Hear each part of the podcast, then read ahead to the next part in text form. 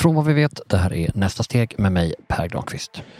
Då tror jag att vi är eh, klara att börja seminariet som ju leds av IFG.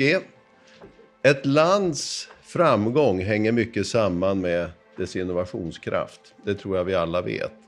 Sverige har byggt en industrination över hundra år som egentligen är långt större och starkare än vad ett land med 10 miljoner människor normalt har. 2019 firade Kungliga Ingenjörsvetenskapsakademin, IVA, 200-årsjubileum. Man ordnade då ett seminarium och inledningstalare var industrialisten Karl-Henrik Svanberg. Och det här hänger ju samman mycket med vår förmåga för 100-150 år sedan att uppfinna. Vi skapade, var med och skapade både elektricitet och telefoni och, och explosionsmotorn och mängder utav stora företag idag som gör att Sverige har ungefär fyra gånger så många storföretag som vi normalt skulle ha för vår folkmängd. Och det stämmer. Ta Norge som exempel. Vilka storföretag har de? Något inom olja och något inom fisk säkert, men inte så mycket mer. Samtidigt är inte hela förklaringen att bolag var innovativa för 100-150 år sedan. Vilken idiot som helst kan komma på en skiftnyckel eller fyrdeltelefon. Frågan är om man fortsätter att utveckla dem. Men de stora innovationerna, de skapas ju ofta utav uppfinnare förstås och ofta i samband med stora företag eller institutioner, universitet. Man uppfinner ångmaskinen. Ur det kommer mängder utav sen användningsområden. Fast de här användningsområdena uppstår förstås inte av sig själv utan då är det någon annan en kund, en medarbetare, en, en påhittare som hittar på dem och sen får det någon annan att hitta på mer. I stora företag är det förstås lätt. I Ericsson, Securitas och Assa Abloy, där Svanberg jobbade, har man ju avdelningar som bara jobbar med att hitta på nya saker. Det är liksom påhittarnas jobb. Men om man inte har särskilda påhittaranställda, om man inte är Ericsson, Securitas och Assa Abloy, hur ser man till att bibehålla en innovativ kultur efter en första stora del? Det är frågan jag ska försöka ta reda på idag.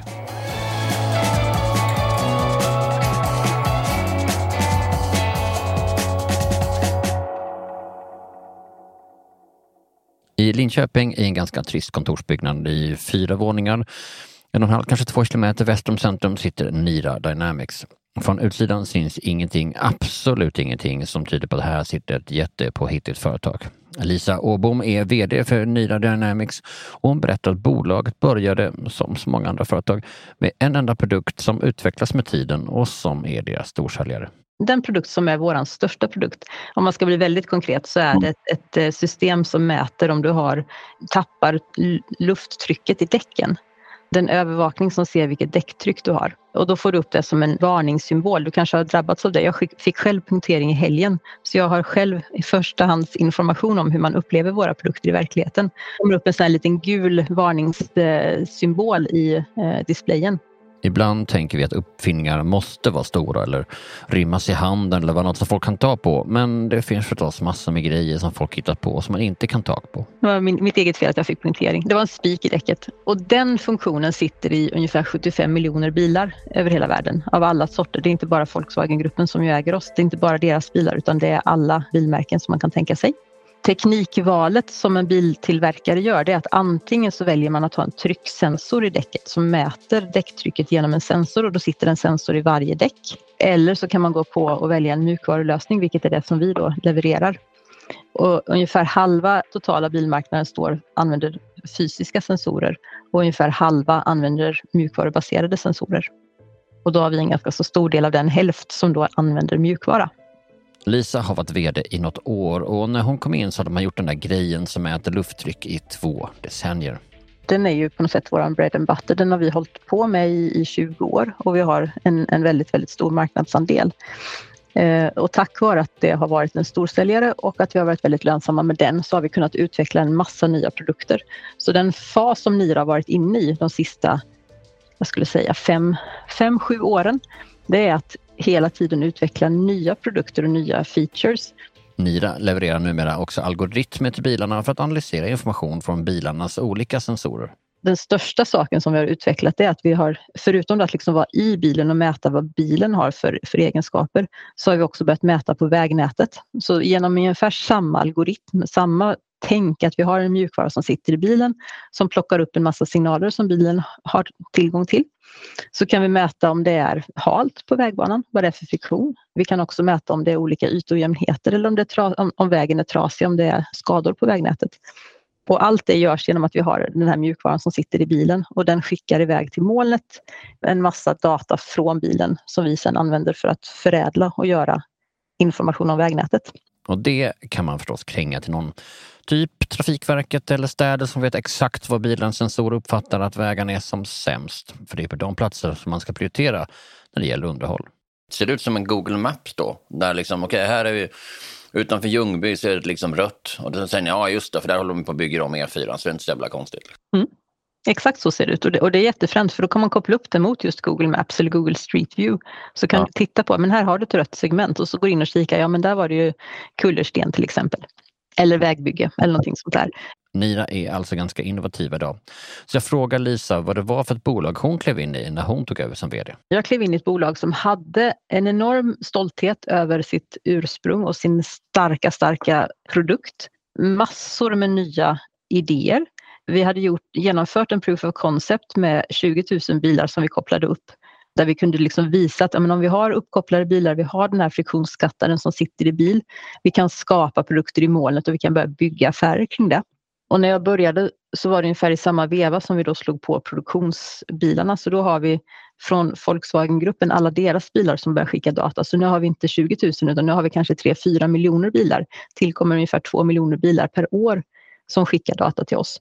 Så det jag klev in i var ett företag som hade uppbäddat väldigt väl en massa saker och där vi stod inför det var att nu, nu är det läget att kapitalisera på de här idéerna. Och så är det ju förstås alltid. Man har en massa idéer och sen kommer en kommersialiseringsfas där man behöver tajta listan över olika påhitt och så småningom komma till en annan fas där man säger att nu ska vi vara innovativa men inom rimliga gränser. Precis där i den fasen är vi just nu. Det pratar vi väldigt mycket om just nu. För det är det som är lite svårt. Det är ju en liten annan mindset att göra proof of concept. och testa, man har en massa, massor med bra idéer och man testar och man vet inte. För oss var det en ny produkt på en ny marknad där marknaden inte hade någonsin sett den här typen av produkter förut. Och då var vi tvungna att göra väldigt breda liksom, provskott på det mesta. Och nu är vi liksom i den fasen att ja, men nu måste vi verkligen lyssna på kunden och förstå. Och kunna på något sätt produktifiera det som kunden möjligen uttalar som ett behov utan att de kanske ens vet att de har det här behovet. Och då måste man smalna av och då måste man prioritera och man måste hitta liksom de här första eh, kunderna som, som tar produkten ett snäpp till.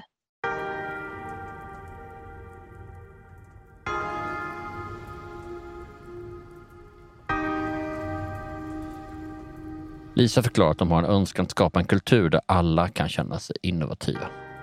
Jag ser på henne när hon berättar att hon inser hur klyschigt och platt det här låter, men hon menar ändå att någon annan ambition är omöjlig att ha. Men man kan alltid hitta någonting på något sätt i sin vardag som man kan förbättra och vara innovativ kring. Så en, en, liksom en grundsten är att vi försöker att skapa den liksom känslan på företaget. Hur skapar man den känslan? Är det, att, är det att du går runt och säger mycket, ja men prova det? Ja men lite så. Att, eh, väldigt mycket tror jag psykologisk trygghet också. Att mis göra misstag eller pra fråga mycket. Alltså tillåta att man ställer mycket frågor och har mycket diskussioner och ja, men som du säger knasiga idéer. Det, det är inget fel att liksom testa saker. Så att skapa den känslan och trygghet av att ja, men allt, allt är möjligt och det är bara att testa. Ingenting är omöjligt är ett av våra liksom värdeord. Testa allt, bara kör. Så, så det är liksom kulturen och, och, där tror jag väldigt, väldigt mycket handlar om att skapa en trygg miljö där man känner att man kan ja, ställa frågor. Att man även om man kommer in som nyanställd räcka upp handen på första infomötet och ställa frågor som är bara för att man är intresserad. Att den, att den tryggheten finns är viktig. Samtidigt säger Lisa att hon vill försöka kanalisera innovationskraften så att den inte är helt fri. Sen är jag lite besjälad av att försöka kanalisera att, att eh, vi ändå fokuserar lite grann på att göra saker som är skapligt nära det som vi ändå kan. Så att vi inte är innovativa totalt wild and crazy. Den fasen är vi inte i precis just nu i alla fall. Vi kanske kommer att komma till den fasen när vi vill bli totalt explorerande igen. Men just nu så ska vi försöka kanalisera där vi, det vi har redan Det här ja, det kan ju låta kontraintuitivt men om man sätter folk i en liten låda så har de lättare att tänka utanför den lådan än om lådan helt saknar väggar. Oriktad innovation, ja det tycker jag är helt överskattat. Ett bolag ska ju ändå åstadkomma något. Det är förmågan att omsätta idéer till produkter som är det viktiga, inte förmågan att hitta på idéer i största allmänhet. Vad vi gör är att vi sätter upp eh, designsprintar. Du pratar om Google, så vi har låtit oss inspireras av Google, eh, hur de jobbar med sin innovation. Och när jag hör någon säga sånt där blir jag förstås skeptisk. Alla bolag sägs vara inspirerade av Google nu för tiden. De jobbar med OKR, de gör moonshot projects och de designsprintar för att förmedla en bild av att man är fullständigt jämförbara med Google. Men Lisa, hon menar faktiskt allvar. Och då har vi designsprintar när vi under en vecka drar samman ett gäng från alla funktioner på företaget. Någon form av relevans kanske till ämnet men, men en, en grupp på en fem, sex, sju stycken. Och sen har vi ett tema och nu kommer vi nästa som designsprint som vi har, vilket är nästa vecka, då kommer vi jobba med eh, predictive maintenance som är ett ganska hett eh, ord. Bilen själv måste liksom känna efter hur den mår när du går in till dels flottägarskap och dels om du har autonoma bilar där, där liksom bilen kör själv. Då kommer du inte som förare sitta med din egen bil och veta exakt när, liksom hur den brukar låta eller hur den brukar skaka till.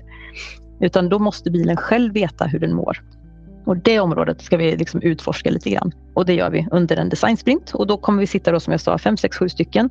Och så bjuder vi in kunder, intressenter som, har, liksom, som, som vi vet har det här problemet. Och så intervjuar vi dem första dagen. Hur, liksom, vad är det ni ser kring det här området? Vad är det som är problemet? Vad är det ni skulle vilja ha för lösningar? Och sen ägnar vi tre dagar åt att göra en, en enkel mockup. Om det här är vad kunderna säger, hur skulle vi lösa det? Och sen sista dagen så presenterar vi lösningen. Att det här, och då, då är det på post-it-lappar och powerpoint superenkelt. Ingen liksom, inget snyggt utan verkligen för att få feedback på. Det här är det som vi skulle kunna tänka är lösningen. Så den metodiken har vi, har vi jobbat med så att vi kör kanske fyra sådana här designsprintar per år, plockar in olika folk från olika avdelningar, jobbar med ett specifikt område, träffar kunder och bygger någonting som kunderna vill ha. Kundfokus är ett ord som Lisa nämner mycket under vårt samtal, men det är för att kundernas behov måste vara utgångspunkten, förklarar hon. Ju mer data och ju mer information man har, ju lättare kan det vara att gå vilse och skapa något som är möjligt, snarare än något som är användbart. Det är svårt att förstå vad kundernas på riktiga, alltså vad deras faktiska behov är. Och det vi måste göra är att skapa den produkten som löser deras problem. Inte nödvändigtvis bara spekulera och liksom leka med data och skapa en massa fräna saker som, som inte det finns ett behov av. Konstaterade Lisa Åbom på Nira Dynamics i Linköping. Frågan är om det går att mäta innovationsgrad. Finns det någon metod som skulle kunna ge en rättvisande siffra på hur innovativ man egentligen är? Kvartal för kvartal, år för år? Ja, faktiskt. Mer om det efter det här.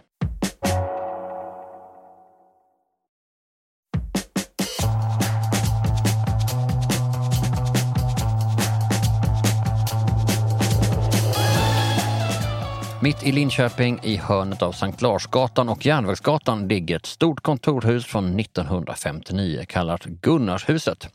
Och när det här invigdes så var det Linköpings största byggnad.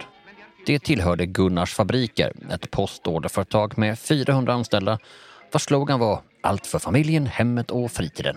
Ja, fast sagt upp på ännu mer 50-tals svenska såklart. Katalogen den var på närmare 500 sidor och sålde allt från damskor till mopeder och bilar. Och man kunde verkligen köpa allt. Tv-apparater, stereoanläggningar, damkläder, herrkläder, pistoler, bilar, kök, möbler, sängar, husvagnar, tält, husbåtar, villor, motorcyklar, gräsklippare. I Gunnarshuset finns tre hissar. En kundhiss, en som fungerade som varuhus samt en mindre som var direktörens privata tills hans bostad som låg på översta våningen.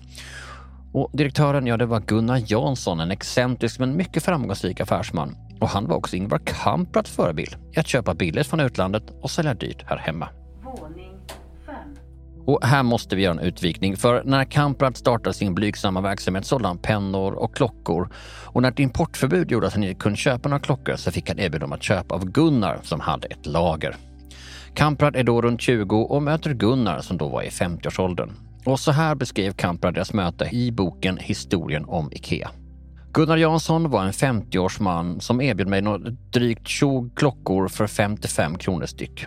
Det hade inte jag råd med, förklarar jag och vädjade lite oblygt till hans sympati. Jag var ung och ville så gärna bli affärsman precis som han och behövde all hjälp. Han veknade och sa att all right grabben, du får köpa dem för 52 kronor istället. Det blir inte mycket över, sa jag, men kör till. Då sa Gunnar och tog sin tjocka cigarr ur munnen. Unge man, du blir aldrig någon affärsman. Om du först säger att du kan betala 50 när jag säger 55, då kan du inte acceptera 52 utan att först ha prövat med att bjuda 50 kronor och 50 öre. För du ska lära dig en sak i affärer, att en tioöring på priset kan betyda allt. Det lovar jag att aldrig glömma, svarade jag artigt och det löftet höll jag och har alltid hållit. Men på tåget hem den här gången ångrade jag djupt att jag åtminstone inte försökte med 51 kronor i motbud. Skrev Ingvar Kamprad. Hur som helst, Gunnars fabriker överlevde inte. När grundaren sålde bolag till sina nära medarbetare 1965 lyckades de inte förbli lika påhittiga som honom och omsättningen började sjunka. Två år senare hamnade de i en likviditetskris. Lyssna förresten på avsnitt 11 om hur du undviker det. Och tre år senare var Gunnars borta. Hej! Pierre Wallgren ska träffa. Jajamän, kom in. Tack. Jag befinner mig i Gunnarhuset av en annan anledning. Jag ska träffa Pierre Wallgren. Jag googlar på Gunnars fabriker. Gunnarshuset, Gunnarsfabrikerna. Ja, det är en gammal eh, lokal en gång i tiden. Vi hittar en kaffemaskin, småsnackar lite som man gör när man snesar om ditt och datt och Gunnar innan vi sen sätter oss på Pierres kontor. Hur man vet om man är innovativ, ja det är ju det är en något avancerad fråga. Tänker jag. Nej, men jag skulle säga, eh, kan du konstatera i nuet att du fortfarande har en eh, hyfsat sund affär och du kanske då dessutom växer i ambition med det du har tänkt och planerat, då måste det väl ändå kanske vara något kvitto att du kan förhålla dig till omvärlden i alla fall. Då. Och sen är det frågan då, hur mycket spänner man bågen och vad är det man vill åstadkomma? Det där kan man ju hålla på och laborera beroende på vilken verksamhet och så vidare man är, hur mycket som helst. Så då sätter vi liksom ribban för innovativ, inte dö? ja, i princip skulle jag säga. Om vi nu tänker oss att omvärlden förändras ja. i den takt som jag tycker mig se, mm. både, bara i våran ganska, vad ska vi säga, halvtråkiga värld i form av infrastruktur. Den mm. är ju inte så att den går i 200 km i timmen, men det rör sig ju jätte, jättesnabbt där också. Så mm. jag skulle säga, är vi relevanta i nuet, i den förändringstakten som vi lever i, så ska jag säga att då är man nog hyfsat innovativ. Sen är det ju då i jämförelse med vadå? Istället för olika sådana Stanford-professorer så citerar du då Darwin. Survival of the fittest. Ja, det kanske ligger något i det här tror jag faktiskt. Och jag tror det här kommer nog alla verksamheter börja bli bättre och bättre på. För tror man att man kan styra det här i liksom jag förhåller mig nog till innovation och den utveckling vi som bolag har i relation till vad, hur presterar marknaden. Sen har vi massa makroekonomi som vi måste ta hänsyn till. Och sen är det ju liksom prestation i det dagliga faktiskt. Och lyckas vi bra, då är det nog bra innovation i den här verksamheten. Så det är liksom, häng med i förändringen, ta marknadsandelar och driv tillväxten. Då, då är man ju relevant, tänker jag. Och Vinergi är relevanta. De är ett teknikkonsultföretag med kontor över hela landet. De gör väldigt många olika saker, allt från avtals och tillståndshantering när man ska bygga infrastruktur till utbildningar inom fastighetsteknik. På deras sajt läser jag att de nyligen hjälpt till att se till att fartyg kan ladda el i Umeås hamn, att de har värdesäkrat elnätet på löpare i Norrtälje skärgård och projekterat el och tekniska system i den K-märkta byggnaden Raffinaderiet mitt i Lund.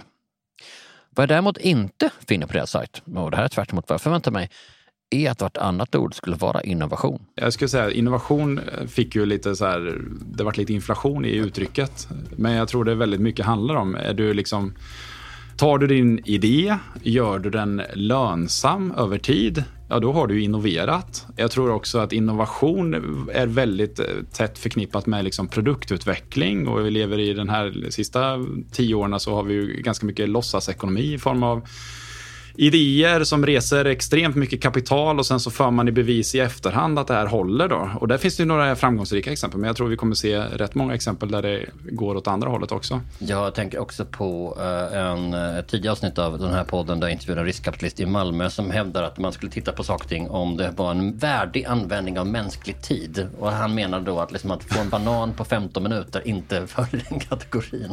Nej.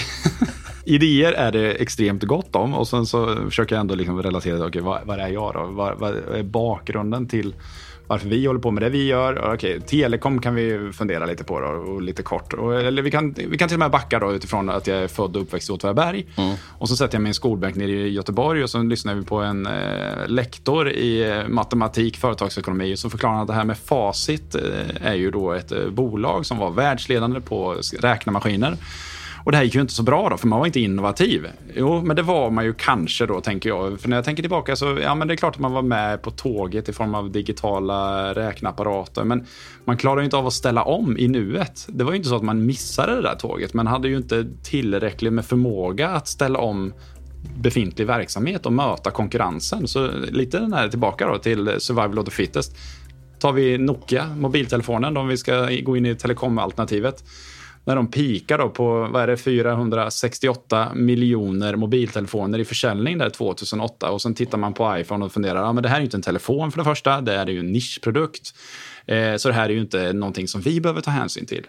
Och sen går ju tåget, kan vi ju lugnt konstatera. Och jag vet inte, när köper Microsoft upp det som var kvar av Nokias mobiltelefonienhet? Ett antal år senare för en hisnande belopp. Jag tror det var 45-50 miljarder kronor och två år ytterligare så är de helt borta. Mm. Och det är för man har inte ställt om, man har inte mött konkurrensen. Så jag tror absolut eh, innovation innovativa företag, det är sådana som är på tå, tänker att man eh, möter konkurrens och vinner striden i princip i det dagliga. Men sen såklart måste man ha strategier. Vad vill man med det här? Vad ser man i omvärlden och hur mycket kommer vi få påverkan? Och sen måste man ju bygga in det där i kulturen och i drivet, liksom att vilja någonting hela tiden. Herregud, då pratar vi om att skapa innovativ kultur igen. Men hur, hur, hur, hur, Pierre? Det säger jag inte, men jag tänker det.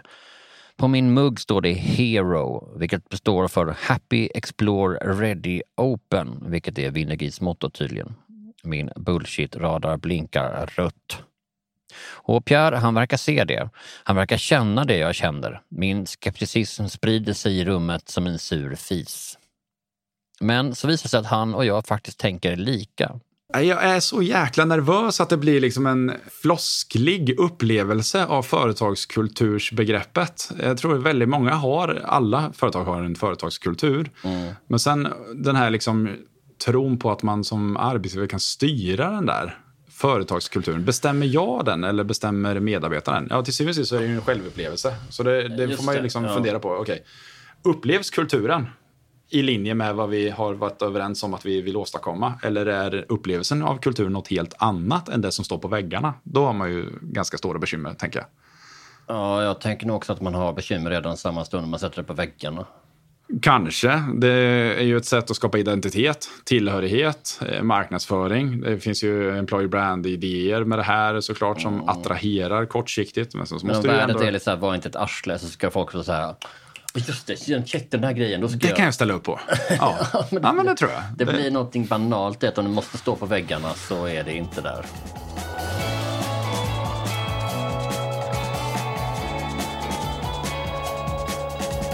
Så hur vet man om det finns något där då? Om man har en innovativ kultur, kan man mäta det något, på något sätt? Ja, faktiskt. Pierre Wallgren berättade att han för några år sedan kom på ett sätt och det är att låta kunden avgöra tycker du att som kund, när du köper in en tjänst, då har du en förväntansbild som mm. säger att det här är vad jag förväntar mig. Och över tid då, när vi från start till tre år senare, mm. då har det hänt någonting med kurvan. Du hade en förväntan och sen antingen så viker kurvan då har du en känsla av att jag får inte riktigt det jag förväntar mig. Jag får inte riktigt pang för pengarna. Och så har du andra fall där man ser liksom att det tydligt upplevs som att fasen, jag växer med den här inköpen. Den här leverantören hjälper mig och jag blir bättre och bättre och jag får mer än vad jag förväntar mig. Det är ju den känslan man vill åstadkomma, tänker jag, som leverantör. Mm. Och då finns det forskning då som stödjer att om du som leverantör faktiskt föreslår konstruktivt fyra gånger eller fler per år. Att så här tycker jag att vi skulle kunna hjälpa dig ännu mer. Och då handlar det inte bara om att jag som leverantör ska hjälpa dig kund, utan jag som leverantör har sett att den här leverantören skulle kunna hjälpa dig med det här problemet. Alltså jag som individ, människa, medarbetare mm. på plats eller hur det nu är. Mm ska föreslå förbättringar eller utmana på något sätt. Det bygger så att säga den här upplevelsen av att fasen jag får det jag förväntar mig och lite till. Och så kan man faktiskt med hjälp av att man ställer, just som du var inne på förut, då, man ställer frågor. Då kan man förstärka den där upplevelsen. Så den ställer vi faktiskt i vår medarbetarenkät. Hur ofta föreslår du förbättringar eh, gentemot din kund? Och då kan man ju se, liksom, okej, här gör man det jäkligt bra. Här kanske vi behöver jobba lite mer med den här typen av frågeställningar. För det, sitta och göra sitt jobb år efter år och inte vara liksom proaktiv och ställa frågor där ute. Det kommer ju göra att den där omvärlden har förändrats bortom ditt engagemang. Just det, och så kan du såklart ställa du samma fråga till kunden då. Absolut. Ja. Upplever du Ja. att vi som leverantör, självklart, Just det. Och då eh, säger Jesper att ja, för fan, jag föreslår grejer hela tiden. Och kunden säger att Ja, då eh, behöver vi nog kanske fundera lite på eh, hur, hur det där funkar i praktiken. Men eh, jag ser faktiskt väldigt, ja, generellt sett väldigt det- goda exempel på det. kanske är det liksom i sin essens svaret på hur man bibehåller liksom en innovativ organisation. Att man faktiskt föreslår saker för kunden och de upplever att man föreslår det. Och då kommer man ju hela tiden liksom att ha koll på Ja, det kommer justeras eh, och sen så om man tittar på den här eh, verksamheten, om man tittar på Vinergy utifrån så ser man att ja, men det här har växt jättemycket, jättesnabbt eh, och det händer mycket med fler bolag och så vidare. Och det där måste man ju ha liksom, muskler till. Eh, Man måste ha förmåga och våga och man måste ha intresset av att vilja göra mer. Det där är liksom så grundförutsättningar. Det måste finnas ett gäng hygienfaktorer som gäller för ett innovativt bolag, skulle jag säga.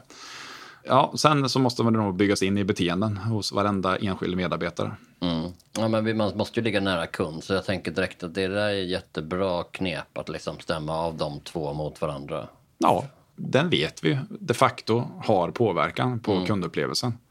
Ja, och så kan man matcha det med också köper de mer och man kan se vad köper de för grejer och liksom. Effekten av. För Absolut. det blir kvalitativt men det blir inte kvantitativt och då kan man ju kombinera det liksom. Nej, och sen ser man ju också i relation till en eh, årsjämförelse såklart.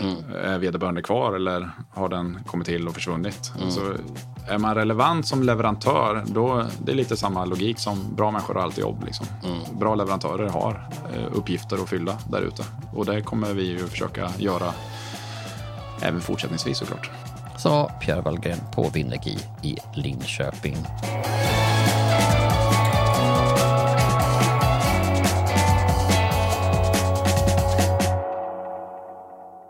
Eftersom Almi är vår samarbetspartner för den här säsongen av Nästa steg så får jag nu ringa en rådgivare. Och den här gången slår jag en signal till Laura Kettel.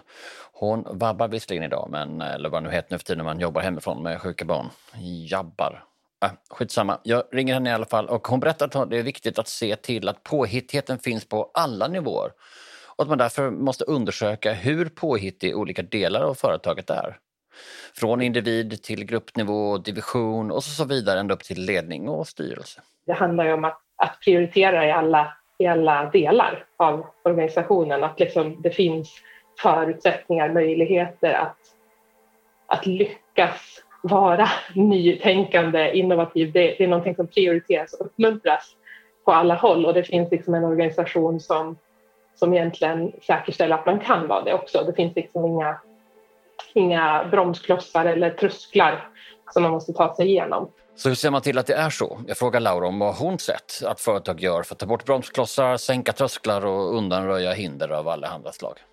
Ja, men det kan ju vara allt ifrån bara eh, vad ska man säga, på individnivå att man, man tillåter en kreativitet. Det kan vara allt ifrån att man uppmuntrar till att få idéer, idéer från eh, anställda, så enkelt som liksom en idébrevlåda. Att komma med tips och förslag på kanske inte bara nya idéer för nya produkter och tjänster men också hur processer kan funka bättre. Få input från, från de på golvet om man ska säga så, eller de som på något vis är eh, örat och ögat utåt. Liksom. Men det kan också vara att liksom sammansätta team på ett bra sätt där det inte bara är ja, men, människor som tänker lika och att man, man uppmuntrar det här liksom, olika, att vi tänker olika och att det är en styrka. Eh, att man kanske tar bort den som är väldigt kritisk i just en idégenereringsfas. Så att det kritiska i det läget kan döda mer än vad det kanske hjälper. Men den, krit, alltså den som är lite kritisk ska ju komma in i den här processen men kanske i ett senare skede när det handlar om att, att syna koncept som man har kommit lite längre med att bygga. Så det kan ju vara liksom bara sådana saker att liksom sammansätta ett team på ett lämpligt sätt som man kan tänka och göra. Och, och i den liksom allra tidigaste fasen när man kanske inte har ett team, man kanske är själv en eller två idéägare, ja, men då handlar det kanske om att omge sig med liksom ett externt nätverk för att få fler perspektiv och jobba med externa konsulter eller liksom externa teammedlemmar. Man kanske inte har medarbetare i det här läget. Så det är lite olika, olika beroende på vart man är som företagare också i fas, vad man kan göra. Som rådgivare har Laura sett många organisationer kämpa det här med det här att behålla påhittigheten och jag frågar därför henne om det viktigaste hon sett bolag göra. Alltså om hon måste välja det absolut viktigaste. Det absolut viktigaste skulle jag ändå säga är liksom det här lärande organisationen, att liksom ta tillvara på att reflektera kring vad är det som funkar och vad funkar inte? Och att också prioritera att vad ska man säga, misslyckas. Att, att våga uppmuntra till att fira att nu, nu misslyckades vi och vi gjorde det tillräckligt snabbt för att vi ska kunna fortsätta på spåret och hitta rätt lösning. Eh, att, liksom, Eh, att inte se det som, som för, för det är lätt hänt att liksom nu, lite som, som det här företaget som du nämnde innan, att man, man ska överleva. Det är ofta det jag ser, att man liksom går in i något typ av mode att det här vardag, släcka bränder, överleva, det är liksom det det handlar om. Och då försvinner det här perspektivet liksom framåt, eh, att ta tillvara och ge möjligheter till att också tänka nytt och våga riskera. Det är väl det, riskera sin, sin vardag, eh, den vardagliga liksom, operationen som man ska göra och genomföra hela tiden, men också att, att försöka hitta utrymme och tid att faktiskt prioritera det här andra, för det är det som skapar liksom framtiden. Det kan ju bara vara så enkelt som att sätta en timme varje fredag på att se vad vi lärt oss den här veckan. Ja, ja men exakt, precis. Det som, som jag också ser som, som ofta kan ske, det är liksom att Eh, innovation blir liksom en, en fråga för ledningen. Att man sätter det där uppe och sen så kanske man inte tillåter så många vad ska man säga, perspektiv nerifrån eller från organisationen generellt, utan det blir liksom en ledningsfråga. Men det är ju jätteviktigt att de som faktiskt är de som antingen utför tjänsten eller levererar produkten eller har kontakt med kunden är liksom med i den processen. För det är oftast de som har den här kunskapen och erfarenheten av vad är det som funkar och vad funkar inte och kanske vad som är nästa steg. Så att liksom på något vis fånga upp det också um, skulle jag säga är viktigt uh, att få, få till det här lärandet. Liksom. Sa Laura Kettel på Almi.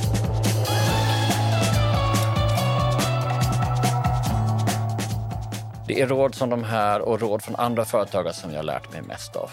Vet du någon företagare som oroar sig för att bibehålla nyfikenheten och påhittigheten i firman? Ja, men tipsa om dem det här avsnittet genom att använda dela-knappen här i appen. Delar du i sociala medier? Ja, men använd då hashtaggen nästa steg. I nästa avsnitt, ja då hör du fler helt vanliga vettiga företagare från hela Sverige som berättar om hur de tog nästa steg i sin egen och företagets utveckling. Följ podden här i appen för att inte missa det. Och till nästa gång, ta hand om dig och eh, hitta på något nytt fett ja.